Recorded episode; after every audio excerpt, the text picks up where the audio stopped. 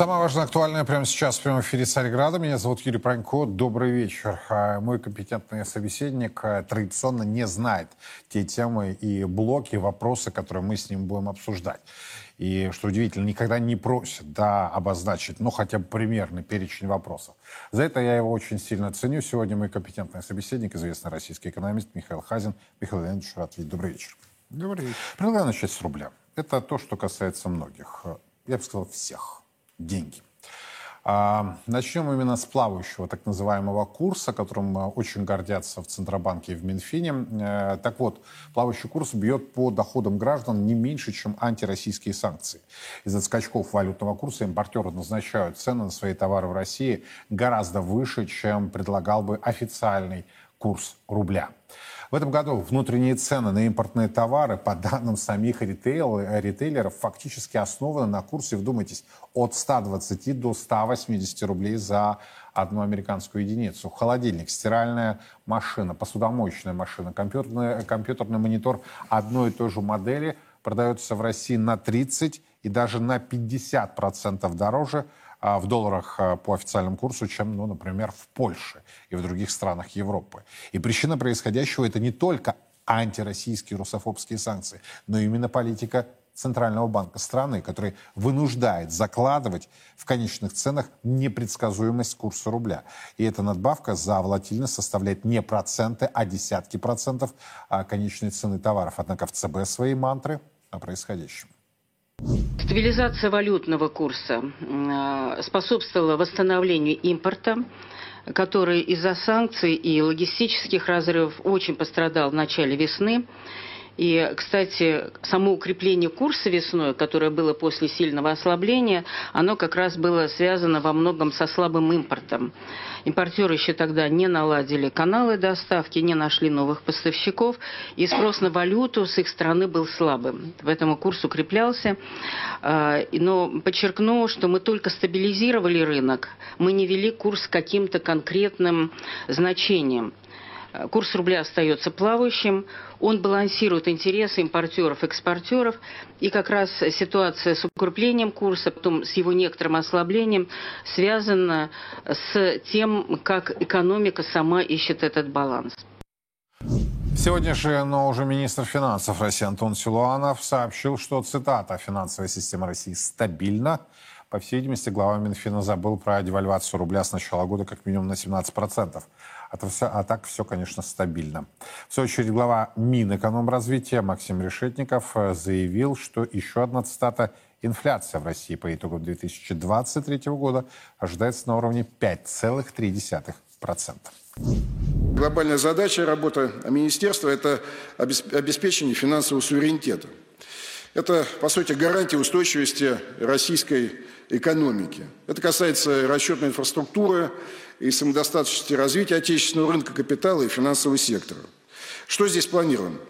Повышение привлекательности долгосрочных сбережений.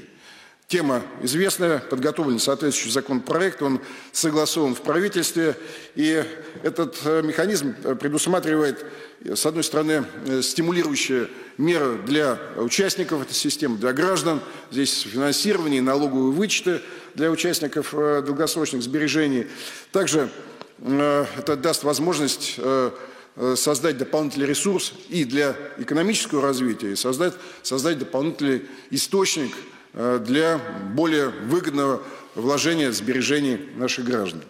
Что происходит? Экономика продолжает восстанавливаться. Мы оцениваем темп роста ВВП в этом году на уровне 1,2% пункта. К 2026 году он ускорится почти до 3%. Главным образом за счет восстановления потребительского спроса. Во-первых, продолжит снижение инфляции. По итогам этого года она будет на уровне 5,3%. За счет чего? Ну, во-первых, не будет индексации тарифов. В прошлом году мы собрали хороший урожай и уже получаем позитивные оценки от Минсельхоза на этот год. Продолжают работать демпферы, которые защищают внутренний рынок от внешних колебаний цен.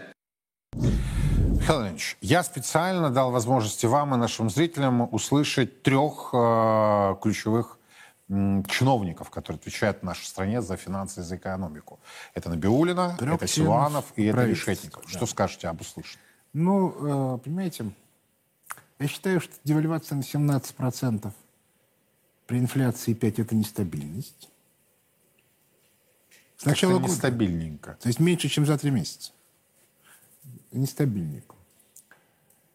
А я не вижу экономического роста, я вижу экономический спад. Я вижу, что объем инвестиций в национальную экономику меньше нормы раза в два. И поэтому я бы сказал, ну, это не катастрофа, это скорее такой, знаете, такой гнилой, гнилая стагнация. Вот. Значит, гордиться гнилой стагнацией ну, может только очень больной человек. Ну, про эту сладкую троицу, ну, тут два плюс один, Решетников – это не фигура, а он как возник из небытия, так в небытие и канет. Причем, что интересно... Но да? целое Министерство экономического развития. Не, ну посмотрите, да, вот у нас как бы кто у нас были такие видные экономические идеологи, да, вот такие. Я сейчас имею в виду не только по должности, но и по сути, да. Сергей Гуриев сбежал. Дворкович, видимо, тоже сбежал. Мау, это точно сбежал. А, и если мы так начнем смотреть, они все сбегают. То есть, иными словами, это люди, причем более того, они ничем не отмечены. Не отмечены. Да? Вот что они сделали? Да, вот, грубо говоря, вот, вот они умрут, что их, так сказать, благодарные потомки напишут на их могилах. Ну, Набиулины. Я просрала а, полтриллиона народных денег. Мы не забудем про декабрь 2014 года. Это тоже Набиулин. А значит, а что скажет э, Силуанов? Я на протяжении больше 10 лет понижал уровень жизни населения. Даже в 90-е годы такого не было. Там были моменты, когда был экономический рост. А тут 10 лет прям... Ну, про Решетникова это, это, это вообще, еще раз говорю, непонятно, откуда взялся, непонятно, куда уйдет. Ну, как-то жестковато. Так. Я просто, я просто констатирую факт. Понимаете, в чем дело?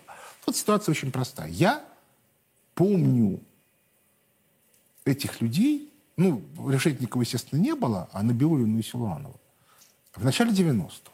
Mm. То есть вы помните их еще по тому периоду? Ну, я когда, значит, на том, что я когда был начальником департамента кредитной политики Министерства экономики, я естественным образом постоянно общался с Минфином. Угу. И там тогда был начальником департамента Олег Вилгин, а, а замминистром был Казьмин, который потом ушел в, в Сбербанк. Андрей Казьмин. Так а вот, Олег долгое время возглавлял комиссию по ценным бумагам. А, а, да, он, ну, это уже было потом. Это позже, Антоша да. Силуанов угу. был у, в этом департаменте начальником отдела. Ну, то есть я просто... Почему я это помню? Потому что в какой-то момент мы с Олегом о чем-то спорили, и он говорит, ну ладно, я сейчас вот Антошу позову. Он позвал Антошу, Антоша что-то сказал и ушел. Да? Вот. Значит, а, а, с Набиулиной мы пришли в Минэкономике в один день и в один департамент экономической реформы. Так вы еще и вместе работали? Да, мы работали вместе, в соседних комнатах. Ага, вот это я впервые узнал об этом. Вот, но Набиулина была замначальника департамента, а я был и его начальника отдела на первом этапе. Потом она продолжала оставаться заместителем, а я стал начальником департамента. Потом она стала начальником департамента. А потом, когда я ушел в администрацию президента, она стала заместителем министра. Так вот, а весь фокус состоит в том, что я прекрасно понимаю, ну, как бы, как бы масштаб этих людей, их, как бы, грубо говоря, что они могут, что они не могут. Понимаете, а, человек а, не может, да, как это, вот э, про Илья Муромец, который 33 года лежал на печи, а потом стал богатырем, это как бы сомнительное утверждение. То, что он какое-то время плохо передвигался, а потом как-то что-то компенсировался, в это я поверить могу. Но вот эти ребята, они никогда не отличались какими-то идеями, еще, еще чего-то. А про Набиуллину я просто знаю, что она некомпетентна вот в тех вопросах. Я просто слушаю, что она говорит. Иногда.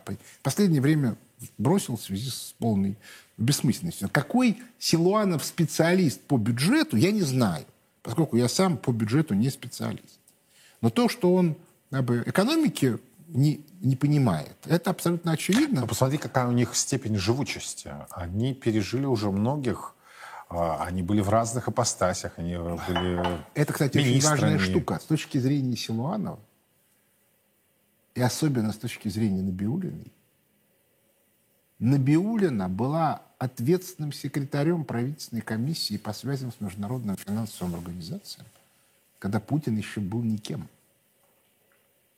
Понимаете? Угу. В ее понимании Путины приходят и уходят. А она остается.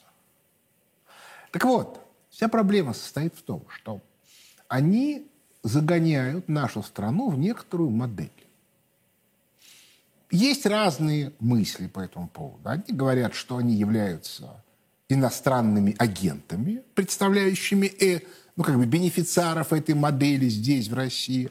Другие говорят, что они просто искренне убеждены, что эта модель единственно правильная, самая оптимальная и так далее. Я в это не верю.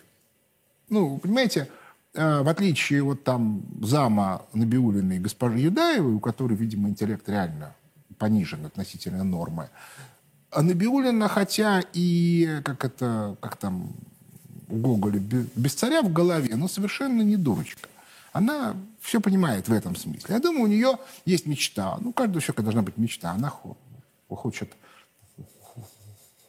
занять место главы МВФ конце концов, почему болгарская девушка может этот пост занять, а она не может? Ну, в условиях санкций и того противостояния. Причем здесь санкция? Она представляет интересы этих. То есть она, как бы, она не наша, она ихняя. Какие могут быть санкции? Вот. Но дело не в этом. А дело в том, что а, вот это вот желание нас запихнуть в эту модель, оно у них абсолютно просто. Именно поэтому нету инвестиций, Именно по этой причине, как только МВФ что-то только даже не требует, а только намекает, они спешат исполнять.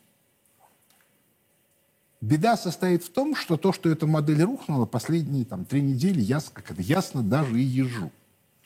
И, и, и вся вот эта вот волна перехода в, в юане, это некоторый символический жест. Мы поняли, что вот эта модель закончена. Да, разумеется, она еще будет разваливаться, да, разумеется, будут при этом всякие там взрывы, спады, может быть, даже катастрофы. Ну, там, например, на каких-нибудь там рынках, да, фондовых, американских и так далее и тому подобное. А может, и не будет.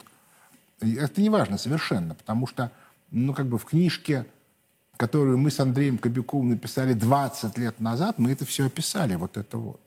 И что следует? Мы, мы, мы же вот эти вот следствия, распад мира на валютные зоны mm-hmm. и все mm-hmm. остальное написали не потому, что мы это придумали из головы, да? Мы написали экономическую теорию и написали ее следствия. Именно по этой причине а у нас не всегда получается со сроком. Потому что мы говорим о том, как должно быть, но темпы развития – это теорию не входит. Это уже другая теория, теория управления. Ну и политики. То есть в этом смысле вот книжка, которую я сегодня вам подарил, «Кризис и власть», она, она как раз дополняет эту штуку, да, вот. Но не до конца, разумеется. Так вот, весь фокус в том, что а, эта модель уже разрушена. Отказаться от этой модели эти друзья не, не могут. Не могут. А, а вот почему смотрите... не могут? Угу. Я, я сейчас объясню. Ровно потому, что о чем написано в кризисе власти. Их статус рос в рамках этой модели. И что же получается? Если они сейчас скажут, что эта модель неправильная, они должны отказаться от своего статуса. Набиуллина что, пойдет младшим научным сотрудникам... Ну, подождите, Михаил Ильич, но они вам встречно могут сказать, мы удержали ситуацию в экономике, мы удержали ситуацию а кто, с а, э, национальной а валютой. Кто сказал, что это они мы, а, мы противодействуем де, э, 10, да, по-моему, пакетов, да, сейчас 11 готовится пакет антироссийских русофобских санкций. Они все это могут сказать. Это мы сделали. Они могут говорить все, что угодно, а, как бы, а, а к реальности это какое имеет отношение? Знаете, есть такой анекдот, да, про муху, которая э, сидела на ухе вала, пока он с- с- тащил плуг по полю. Мы пахали. Ну, мы пахали, да. Слушайте, се- се- се- сегодня Хазин в Ну, Дарье. да ладно, ну, это, как бы- я это же очевидно совершенно. К- Кто? Я представил муху на ухе вала и говорит, мы пахали. Мы пахали. Мы пахали, да. Мы пахали. Так вот- Это поле. Да, так вот, соответственно, а кто спас нас от обвала, как бы от катастрофы, связанной со снятием денег в банках? Ну, как бы этот человек просил меня не называть его имя. Он был, Но есть конкретный он был человек. зампредом э, э, Центробанка, отвечающим за, э, за э, наличные э, денежные обращения. Он все сделал. Я вообще не уверен, что как бы эти ребята в основном здании Центробанка, он сидел отдельно. Вообще знали, что он делает. Чур меня чур. Вы что, не- не- они же понимают, что если они до чего-то дотронутся, оно рассыпется. Михаил Ильич, а тогда вот, и вот еще тогда. Вот. что Ну и так далее. Почему не, не получилось обвала по банальной Ну вы же сами сказали, катастрофы нет. Так я, так я объясню, почему не получилось обвала, почему спад ВВП не 20%, а 2%. Да потому что, соответственно, Запад, у них свои. Понимаете, в чем дело? А не нужно э, результаты чужих ошибок выдавать за, за свои За свои достижения. Что проблема Запада? У них есть набор экспертов, которым они доверяют по России. Лилия Шевцова, Каспаров, Пянтковский, Альбац, Венедиктов. Одним из основных экспертов по экономике является, я не боюсь этого слова, Андрюша Илларионов. Ну, Но мы все знакомы, да. да, да, да, да. Ну вот. Кстати, вот эти самые сбежавшие, э, их в качестве экспертов не используют. Ну, видимо, потому что слишком хорошо знают. Поскольку агентура, она есть агентура, про них все. А, а- а эти как вроде идейные. да. Так вот, они все, ну, у Илларионова, кроме совершенно просто вот такой вот феерических амбиций и, и лютой зависти ко всем, вообще ко всем, больше нет вообще ничего. То есть он занимался фальсификацией статистики еще даже при советской власти. Но он, ну, как бы, ради того, чтобы его куда-то назначили, чтобы ему что-то дали, он готов на все, вообще на все. По этой причине, когда они спросили, что делать, значит, одни исходили из, из, из лютой ненависти лично к Путину, как, например, Пянтковский, другие исходили из абстрактной либеральной идеи, а третьи, как Иларионов, они смотрели и думали, что же им такое сказать, чтобы меня похвалили. Знаете, была, так, был такой мультик про ворону, которая шла и, говорила- и пела. Кто похвалит меня лучше всех, тот получит большую сладкую конфету. Ну, конфеты у Иларионова нету, а если бы была, он бы все равно бы не поделился. Ну, неважно. Так вот, весь фокус состоит в том, я его очень хорошо знаю, я, я с ним, да, я- я с ним как бы работал вместе. Вот. При- при- Причем он портился. То есть общение с, с либералами не пошло ему на, на пользу. Так вот, они все объясняли, что надо бить по российскому финансовому сектору. С точки зрения западных политиков это понятно. Банки – это ключевой элемент экономического роста, главные э, друзья предприятий. Вообще без них предприятия промышленности существовать не могут. В нашей стране банки – главные враги предприятий. И от того, что вы бьете по банкам, предприятиям, ну, не, ну, ну, как по большому счету, ни жарко, ни холодно. То есть, да, конечно, они э, впали в некоторый стресс из-за того, что там какие-то платежи не прошли. Ну, к- что у нас там в 90-е годы? Платежи не ходили. и Ничего. Ну, Один, кстати, из э, таких банкиров на этой неделе предложил новую масштабную приватизацию провести в России. Ну, это бог с ним, да. Я, я думаю, что это способ привлечь внимание. А может быть, он захотел приватизировать свой собственный банк государства. Что скорее всего. Ну, вот, да. Ну, как После бы... тех убытков, которые им по, ему покрыли за счет декапитализации. Вы знаете, я тут, хочу... есть, что- тут есть маленькая тонкость, потому что этот банк, поскольку он выполнял целую кучу каких-то гос заданий, то что для него такое убытки и прибыль, это вещь вообще непонятная, и обсуждать их бессмысленно. Да? Вот. Ну да, 300 миллиардов туда, 300 миллиардов сюда. Но ну, это, как бы, еще раз повторяю, это государственное А просьбы, просьбы были, да? Да, да, да, да, да. И что он может сделать? Попробовал бы он сказать нет. Ха-ха-ха. Он бы тогда уже не возглавлял этот банк. Ну, так- А, очень хочу, э, вот с этой попытки все-таки попрошу э, Михаила Хазина прокомментировать, ну, на мой взгляд, э, феерическое заявление главы ЦБ на этой неделе. Э, Вот в преддверии, я уже говорил, 20 апреля Эльвира Скибзадна представит свой отчет в стенах российского парламента. На этот раз она комментировала объемы капитала, которые покинули пределы России. Есть разные составляющие. Конкретно, количественно, сколько мы, к сожалению, дать не можем. Объясню почему. Да, вот когда э, компании держат деньги на депозитах в иностранных банках, они могут покупать импорт. Это может быть авансирование импорта, в том числе, сейчас вы знаете, что э, потребовали партнеры э, больших авансов, да, вот, э, большей предоплаты. И Это почему возросла эта сумма?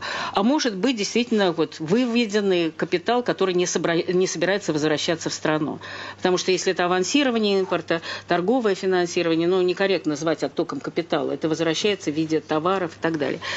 Разделить эту величину практически невозможно, потому что у нас такой статистики нет.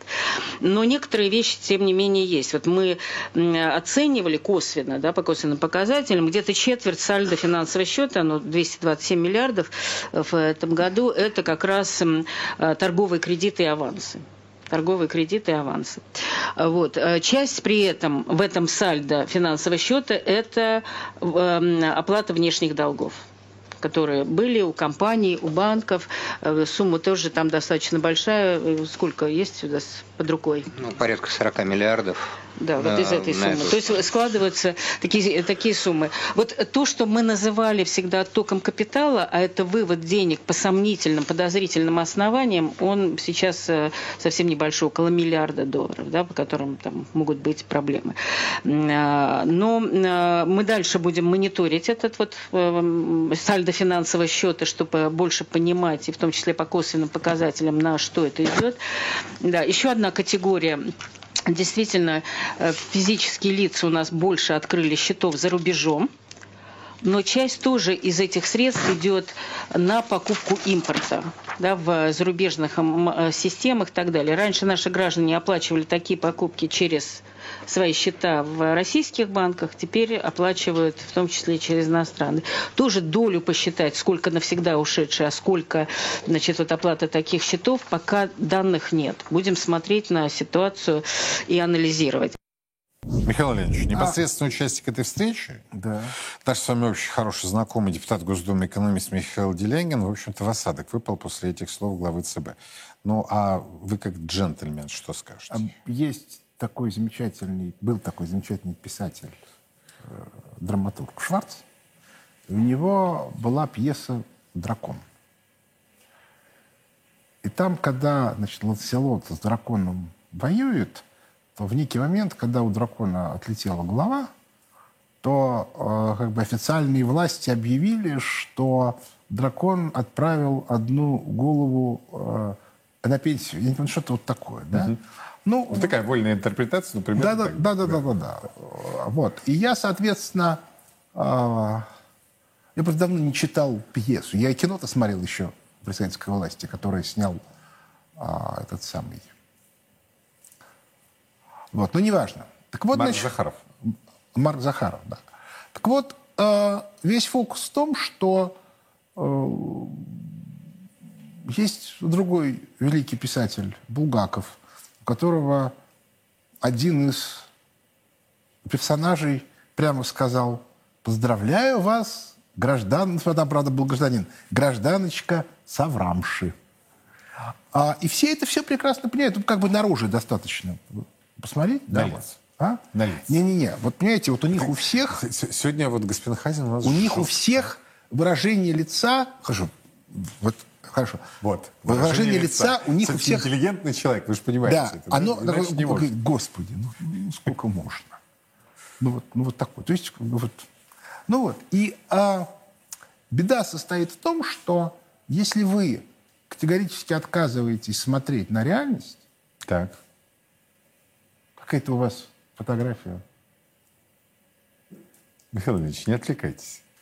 вот, то что если вы, а, соответственно, не хотите смотреть на реальность, а начинаете сочинять сказки, там легенды о динозаврах, то их можно сочинять сколько угодно. Ну, там у человека э, э,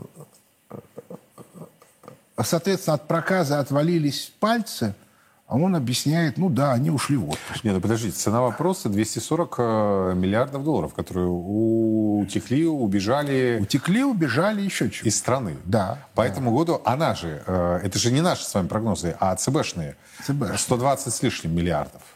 Нет, ну и что- оказывается, что это бизнес, авансовые платежи и Ну, граждане, это не которые важно. Она может говорить, что, она может банках. говорить, что как выводится капитал. В том числе через фиктивные авансовые платежи. То есть деньги туда ушли, как авансовый платеж, а сю- отсюда ничего не поступило. И т.д. и т.п. А Набиуллина нам будет говорить, а я здесь при чем? это она я должна она сажать. сказала, да. Это я должна сажать их. Это не я. А вот бумажка правильная, правильная бумажка. Все, точка. Ну, граждане путевые открывают счета за... Непутевые граждане открывают счета. Мы наша демократия, мы же не можем запретить гражданам открывать счета. Ну и так далее и тому подобное. То есть я бы сказал так, что а, когда человек не хочет, не хочет заниматься экономикой своей страны, хотя ей по должности положено, ну, она может, конечно, сказать, что я отвечаю за стабильность, но про стабильность валюты. Например, рубля. Ну Да, например, рубля. Да, но про стабильность мы уже знаем, что она несколько раз, вот за- она там, сколько она уже в власти в Центробанке, она несколько раз добивалась выдающихся результатов в части стабильности, потому что в рейтинге мировых валют по итогам года а Россия заняла в мире, в мире почетное последнее место. Например, в 2015 году, после того, как вот эта вот дамочка устроила декабрьскую де- девальвацию по приказу э, МВ, чтобы иллюзий не было. Вот такая вот картинка. Поэтому что тут обсуждать? Другое дело. Следующий вопрос, который отсюда немедленно следует и который описан в, значит, вот, э, в книжке «Кризис и власть». Почему Путин ее до сих пор не уволил? Либо он ей верит, либо он почему-то этого не делает. Вот давайте я вам сейчас изложу гипотезу. Это моя личная гипотеза. Давайте. Вы понимаете, что до самого недавнего времени главным врагом Соединенных Штатов Америки, ну, по которым они были готовы вдарить, была Россия. Да, они Китай опасались, еще чего-то, но врагом была Россия. Ну, для элиты. Неважно, что там было написано, вот с точки зрения вот такого, как это, сакрального смысла. А вы понимаете, что месяц тому назад главным врагом стал Китай? И это позволяет нам сейчас сделать очень много. Так вот, у меня вопрос. Это вопрос, это не ответ. Скажите, если бы вместо Набиулиной был бы Глазьев, а российский флаг развивался бы над, соответственно, Крещатиком, мы бы с- сумели Китай вывести под прямую наводку Соединенных Штатов Америки? Или нет? Вот вы понимаете, поскольку я немножко знаю Владимира Владимировича Путина, то я хорошо понимаю, он в отличие вот, вот, вот, вот от этих, он очень точно всегда ставит цели, и он очень точно всегда считает риски. В отличие от госпожи Набиулиной, которая не разбирается ни в кредитно-денежной политике, ни в макроэкономике, а тут я могу сказать, да, тут она врет, здесь она ничего не понимает, потому что это моя профессия. Я в этом разбираюсь. Так. А вот в оценке политических рисков я не могу Владимира Владимировича Путина критиковать. Потому что я прекрасно понимаю, что мои знания да, недостаточны для этого. Я могу только, увидев результат, задать вопрос. Вот я его задаю. А дальше каждый на него отвечает сам. Ну, я впервые услышал э, такую версию, то есть нахождение ее в кресле главы ЦБ не случайно. Так вот, а теперь, а вот теперь маленькое замечание. Это не значит, что нету других факторов и причин. Но вот этот фактор перестал играть роль. Потому что нас теперь от прямого удара Соединенных Штатов Америки защищает Китай. Смотрите, коль скоро вы... Ну, точнее сказать, с Китаем, так сказать, эта ситуация с Китаем станет необратимой через 2-3 месяца. Ну, потому причине? что они должны начать прямые военные действия. Ну, пока не против Китая, а против китайских, как это сейчас принято говорить, прокси в Бирме и в Лаосе, и, и против китайских военных баз на спорных территориях в Южно-Китайском море и в других. А, То есть не, не затрагивая континентальную, не затрагивая, так, часть, пока да, не затрагивая. А, собственно, про тогда внешний контур. Еврокомиссия признала, что Западу придется вернуть замороженные российские активы на уходящей э, деловой неделе. Об этом сообщила Die Welt. А Евросоюз хотел бы использовать замороженные средства России для восстановления Украины, однако это сопряжено с серьезной э, юридической коллизии. Еврочиновники заявили, что не будут тратить российские активы, потому что после окончания конфликта их придется вернуть. В качестве альтернативы Еврокомиссия предложила вложить находящиеся под ограничениями средства российского ЦБ в государственные евробанды. В Кремле сегодня прокомментировали происходящее.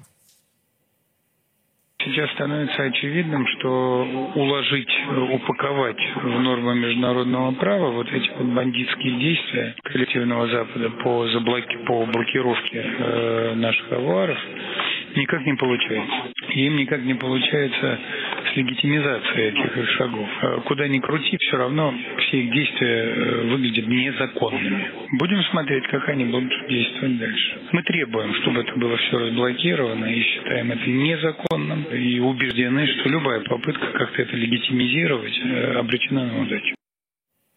Михаил Ильич, как эта ситуация все-таки будет разрешаться? То они говорят, я имею в виду западные э, персонажи. Давайте задавать, Что? задавать те же самые вопросы политические. Так. Вопрос первый. Но они вроде как средства не могут найти. Вопрос первый. Или нашли они? Почему после визита Си в Москву целая куча стран и регионов объявили о переходе на юань? А я могу сказать, почему. Дело не в том, что они считают, что юань будет вместо доллара. Так никто не думает. Идиотов нет. Они понимают, что Соединенные Штаты Америки больше не в состоянии контролировать мир. Потому что вот, этот вот, вот это вот шоу в Пекине, когда Саудовская Аравия и Иран подписали, восстановили дипломатические отношения, это была демонстрация Соединенных Штатов Америки. Ребята, вы тут теперь не главные. Нет, это не значит, что вы слабые. Вы еще вполне себе сильные. Одни из. Так, и применительно а, теперь к нашему А теперь, да, но это еще не все. Дальше, соответственно, мчится в Пекин Макрон, я не боюсь этого слова, Урсула фон дер Ляйен. Как там Урсулу встретили? И как ее проводили? Я бы сказал, вы проводили. Ну, там, да нет, в том-то все и дело. Вы проводили. Это демонстрация негативного отношения – а ее встретили и проводили со словами «это еще кто?». Вот ты кто? Михаил Ильич, так она перед тем, как прилететь в Пекин, она столько дерьма вылила. Это не важно. Она Вы посмотрите может, ее как раз перед поездкой Она интервью. может говорить все, что угодно.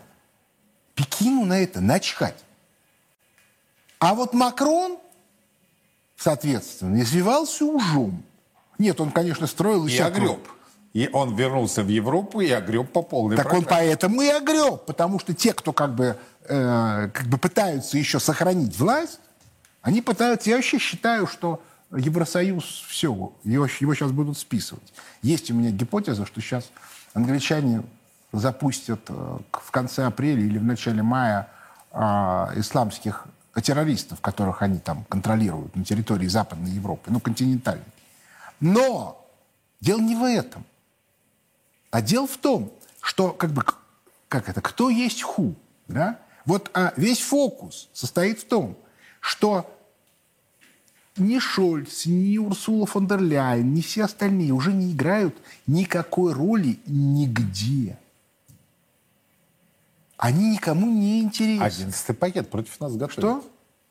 Да, Мы, говорит, вас сейчас да. прижучим. Знаете, знаете анекдот, С обходами санкций. анекдот есть такой, который заканчивается словами «Ой, боюсь, боюсь». Вот я очень боюсь, прямо вот, прямо вот меня вот трясет. Это смешно. И все понимают, что это смешно. Потому деньги, что Макрон, вернут? Макрон только что, если у них будут деньги, то вернут. Если нет, то придется отдавать натуры.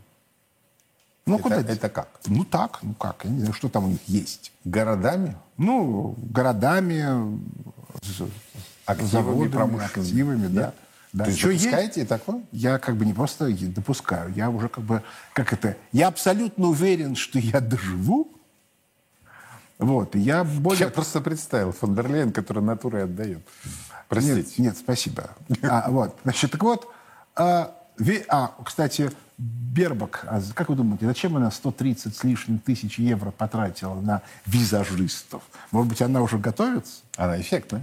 Вот. На фоне фон дер Лейн, ну, Бербок, очень даже ничего. Ну вот, ну вот, так вот весь Чувствуется пятница вечер, да. Да почему? Я просто, мы, как бы, это же реальность, да, вот она вот такая сегодня.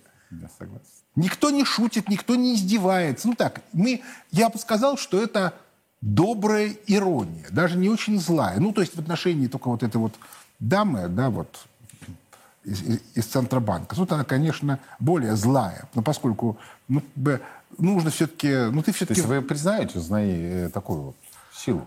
А, понимаете... На, на фоне иных субтильных она выглядит очень даже нет, бойцом. Нет, нет, она не боец. Она ну, как бы, если, если выражаться пошло, она не пошло. продажная тварь. С точки зрения человека, который живет в России и который Россию любит. Так. Ну, а как еще? Да? Этот эфир, э, этот эфир уже доставили на Неглинную. Вот я вам гарантирую. Да мне плевать. Я частное лицо, абсолютно Черныш, частное. Ну как-то резко сегодня, нет? Я абсолютно частное лицо. Я ни копейки не получаю денег. Ни от государства, ни от государственных структур. Вообще. Все, что у меня есть, сделано моими ну, собственными ну, да, руками. Да, давайте я вас а, оттащу, что называется, от Неглинной и перемещу в Европу. То есть продолжу эту тему, если вы не против. Вы, кстати, не ответили на вопрос.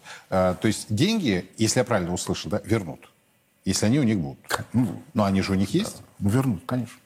Хорошо. Что у них есть, я не знаю. Вот что у них есть, я не знаю. Вы, вы, вы поймите, а вот давайте смотреть, да, трезво и, то, что называется, профессионально. Если Соединенные Штаты Америки принимают концепцию о индустриализации Аугуса, а к этому все идет, то в этом случае они должны убрать весь долларовый навес, созданный предыдущие десятилетия. Иначе никакой индустриализации не будет. А убирается этот Выводы делают. А как? как Тривиальным убирается? способом Соединенные Штаты Америки объявляют, что в связи с многочисленными нарушениями всяких санкционных режимов и прочее, любые доллары, которые находятся на корсчетах за пределами стран Аукуса, замораживаются в транзакциях до тех пор, пока не будет проведена их Тщательная проверка. Еще раз повторяю, не конфискация, не дай бог. Проверка. Не было ли каких-нибудь нарушений? И вы должны подать заявление. И вот вы приходите в банк и подаете заявление. У меня тут лежит там 300 тысяч долларов, на которые я хотел там себе купить квартирку. Вот я как бы хотел, чтобы вы их проверили. Да-да-да, говорят вам. Вот вам, напишите карандашом или там ручкой на, на ладошке номер – 173 миллиона 864 тысячи 219. Вот это вот ваш номер. По нашим прикидкам, ваша очередь на проверку дойдет к 2052 году, где-то примерно в октябре месяце. Вперед. Будете живы приходить. Причем здесь живы, не у вас же есть наследники. Наследники придут. У нас все, все честно. Священное право частной собственности. Ну, то есть вы считаете... Еще раз повторяю. что- чтобы тему закончить. Вы считаете, что Штаты что-нибудь да учудят? Юра, Да. вот еще раз говорю, да, я, я объяснил, почему я считаю, что им придется это... Нет, есть другой вариант. Обнулить доллар в ноль. Ну, вот, ну. И выпустить новую валюту. Михаил Но это глупость какая-то. Нет, это глупость какая-то. Ну, как бы, ну, что за странный способ, да? Как мне говорил один мой приятель, когда я учился в школе, там, когда какой-то наш знакомый такой, немножко странный, да, выпрыгнул там с пятого этажа и, и, соответственно, он говорит, ну что за идиотский способ самоубийства? Неужели нельзя было сделать более эстетично? Выпить, например, стакан азотной кислоты. Эстеты. Учились Эстеты, да. Ну в вот, ну вот как бы... школах, да. Да, ну вот, значит, вот... вот А- обнулить доллар. из ну той да, же обнулить, серии. да, обнулить доллар из, из той же серии. Вы, Так все загнутся, а они пойдут в рост. Вы же сами понимаете. Ничего подобного. Все тоже начнут печатать. Еще непонятно, у кого будет лучше. То есть я могу сказать точно. Дело в том, что Аукус еще надо индустриализировать. Западную Европу они, скорее всего, сейчас загнут. Но Китай-то уже, ну, собственно, два индустриали- ин- индустриализированных района в мире. Западная Европа и Китай. Западную Европу они сейчас истребят. Ну, истребят. А вот а, а- а с Китаем что делать? Нет, так нельзя делать. Китай надо ограничить. Но вы же сами говорите, войну начнут. Прокси-войну. Если Они не поможет, э, начнут горячую войну. Прокси-войну. Для того, чтобы вести войну, нужно иметь много ресурсов. Они могут напечатать деньги. Но тогда, соответственно, у них начнутся проблемы, потому что активы будут дешеветь быстрее, чем они будут печатать деньги. Поэтому тут как бы вот э, это экономика, штука такая. Ну вот про экономику и про финансы. Я не просто так вас, э, что называется, докапывался, вернут или не вернут. Смотрите, премьер Венгрии а, господин Орбан сегодня заявил, что Украина в финансовом плане это несуществующая страна. Как только США и Европа прекратят ее содержать, конфликт, по его мнению, закончится. То, что происходит сейчас, разрушает Европу, разрушает ее безопасность, разрушает ее экономику. Украина в финансовом плане это несуществующая страна. У нее был резкий спад в экономических показателях, что из-за войны совершенно понятно. Она не может сама себя финансировать. Вопрос в том, будем ли мы содержать Украину. И как только американцы и Европа ответят на этот вопрос отрицательно, тогда война закончится и возникнет новая ситуация. Несуществующая страна. Но как, вы мне простите, она живет же на подачке? Она живет не на своем ресурсе, а... а Ну, в она- Киеве уже ответили. э, Мы, Киеве не, могут мы, отвечать мы- всё, что мы- мы- мы не это, не на подачке, мы защищаем вашу, в том числе, безопасность. Да-да-да, они могут говорить все, что угодно. Да, вот им Макрон в Пекине все, все И огреб. Я настаиваю на этом. Потому что он вернулся. Огреб, Я, э, проснувшись утром э, в тот день, когда он вернулся в Париж и прочитав, почитав э, евро- не советские, а европейские издания и американские, да, я понял, что он огреб по полной программе. Хорошо, огреб, огреб. Но он же зачем-то это сделал. А я могу А сказать... он зачем. сделал это осознанно, кстати. Абсолютно. Он абсолютно осознан. У него вот это вот ощущение, да, где опасность, у него развито, он политик, да, он, да, он хреновый политик, он там э, как бы не, не в состоянии решить проблемы, стоящие перед Францией и т.д. и т.п., но он Ну, политик. там народ вон ходит. Выходит народ. Сейчас вот еще мусульмане к этому исламские т- т- террористы добавятся. Может быть. Еще раз Вы прям гип- злорадствуете. гипотеза. Я, я не, не злорадствую. Дело в том, что вот я сейчас объясню всю прелесть этой Давайте. ситуации. Так. Смотрите, да, у вас есть большое количество разных гадов. Да, опарышей, змеюк, Да что ж такое жуков и так? прочих разных существ, которые друг друга жрут, травят и так далее. Да? Вот они сидят в банке, да? а, и все бы ничего. Но проблема стоит в том, что под этой банки Мы сейчас горит- комментируем слова Орбана, да? Я же Да-да-да, правильно понимаю? горит огонь. И Орбан прекрасно знает, что те силы, которые сегодня а, финансируют Украину, у них завтра не будет ресурса ее финансировать. И Орбан думает о чем? О чем думает Орбан? Орбан думает, Значит, Закарпатскую область Украинки можно прибавить к рукам. Румыния, значит, наезжает на Россию, пытается аннексировать Молдавию. Значит, под это дело можно будет, договорившись с Москвой, оттяпать Трансильванию. А там, конечно, бы хорошо бы еще Хорватию захватить, если, соответственно, Сербия не успеет окончательно сдать Путина, то в этом случае можно будет через Путина с Сербией договориться, Хорватию расчекрыжить и вернуть себе морское побережье. Вот это вот то, о чем думает Орбан. Поляки, ну, о чем думают поляки, мы все прекрасно знаем. Их волнует первое, чтобы не отдать Силезию. Угу. И там некоторые города типа Данцига. И взять Который себе... Данцик. Данцик. Да. Да. Я буду все-таки официально называть, да? Вот. Потому что сегодня у нас очень радикальный Михаил Хазин. Так. А, а, знаете... Чтобы мы не пошли по статье Давайте мы тогда... за экстремизм. А какой экстремизм? А вот скажите, пожалуйста, есть такой город, называется Измир в Турции. А знаете, люди, которые туда часто ездят, это хорошее место на берегу Эгейского моря, говорят, что местные жители все чаще и чаще в разговорах между собой называют его Смирно. Понимаете? Поэтому Я кому понимаю, куда вы тянете? Гданьск, да. а кому Данцик? Кому, соответственно, Клайпеда, а кому Мемель? Кому Тарту, есть а кому Юрьев? Пошла движуха. Кому Таллин, а кому Колывань? Михаил Ильич, пошла а, движуха? Движуха пошла уже. Она уже пошла. Все. И поэтому люди серьезные размышляют о том, как бы что-нибудь прибрать.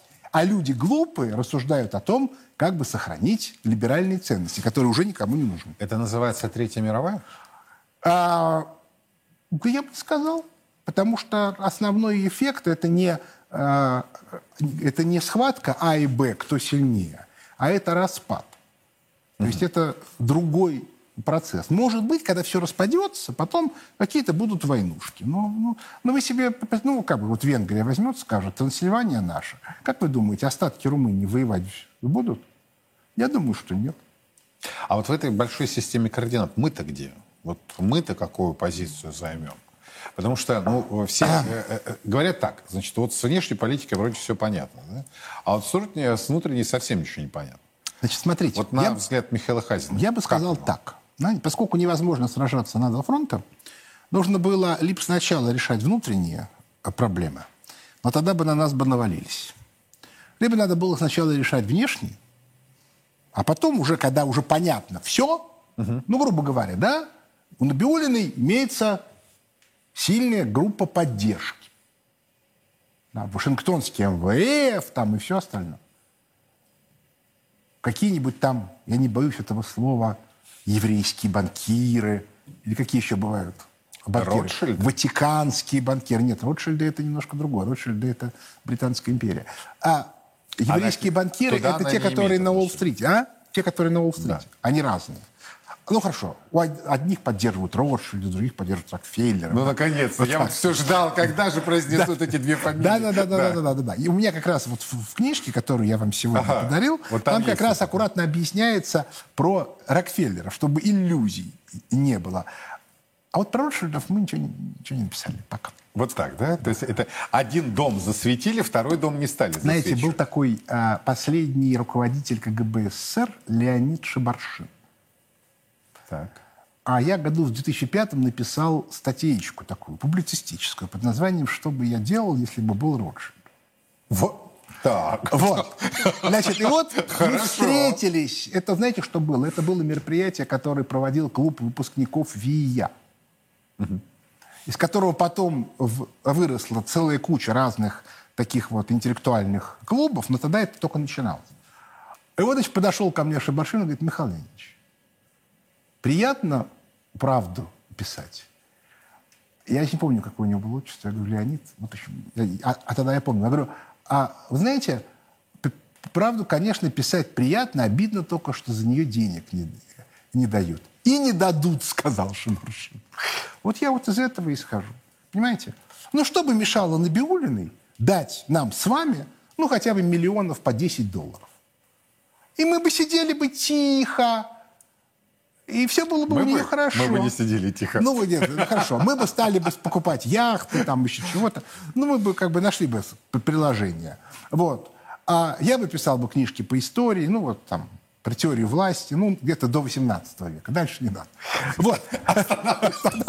Вот. А а она пожадничала, вы же понимаете. Ну, пожадничала. И, точнее сказать, не тем давала. А она носила чемоданы ну, мы не будем говорить кому. Вот, соответственно, а а ее теперь Я, видите. я в шоке. А Я, ты я вот честно вам скажу, обращаясь к нашим зрителям, такого Хазина я еще не А знал. ты что такое Вот, а обычно это все так вот первый, второй, третий, четвертый. Сегодня вот все, все, да, это мысли, оценочные суждения. Я думаю, что это действительно эфир уже доставлен и на Неглинную, и не только на Неглинную. А, скорее всего, будут обиды, но я... Я, гипотезы. А, а почему Конечно. обиды с честь стороны? Ну, как бы на Биолину мы вычеркиваем, а еще от кого могут быть обиды? Я еще, как, а кого я еще обидел? А, все-таки Эльвирский заодно признает, что, что обидел. Ну ладно. Спасибо большое. Пожалуйста. Спасибо. А в пятницу вечером мы э, сегодня встретились э, с известным российским экономистом Михаилом Леонидовичем Хазиным, который представил свое оценочное суждение. Вы можете быть с ним согласны, вы можете с ним быть не согласны, но то, что это такой мозговой штурм, который заставляет думать, размышлять, приходить к верным и ошибочным э, выводам, на мой взгляд, очевидно. Хороших вам выходных. Э, Мы продолжаем следить за развитием ситуации, подробности в наших эфирах и на сайте Царьграда. Меня зовут Юрий Пронько. До понедельника.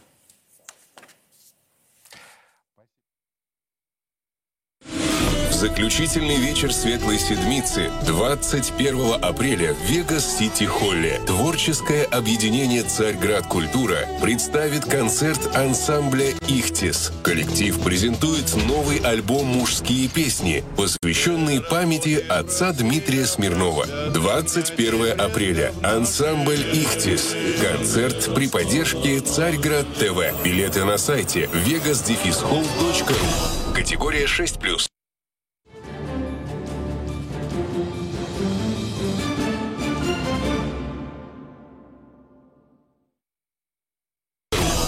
Категория 6+.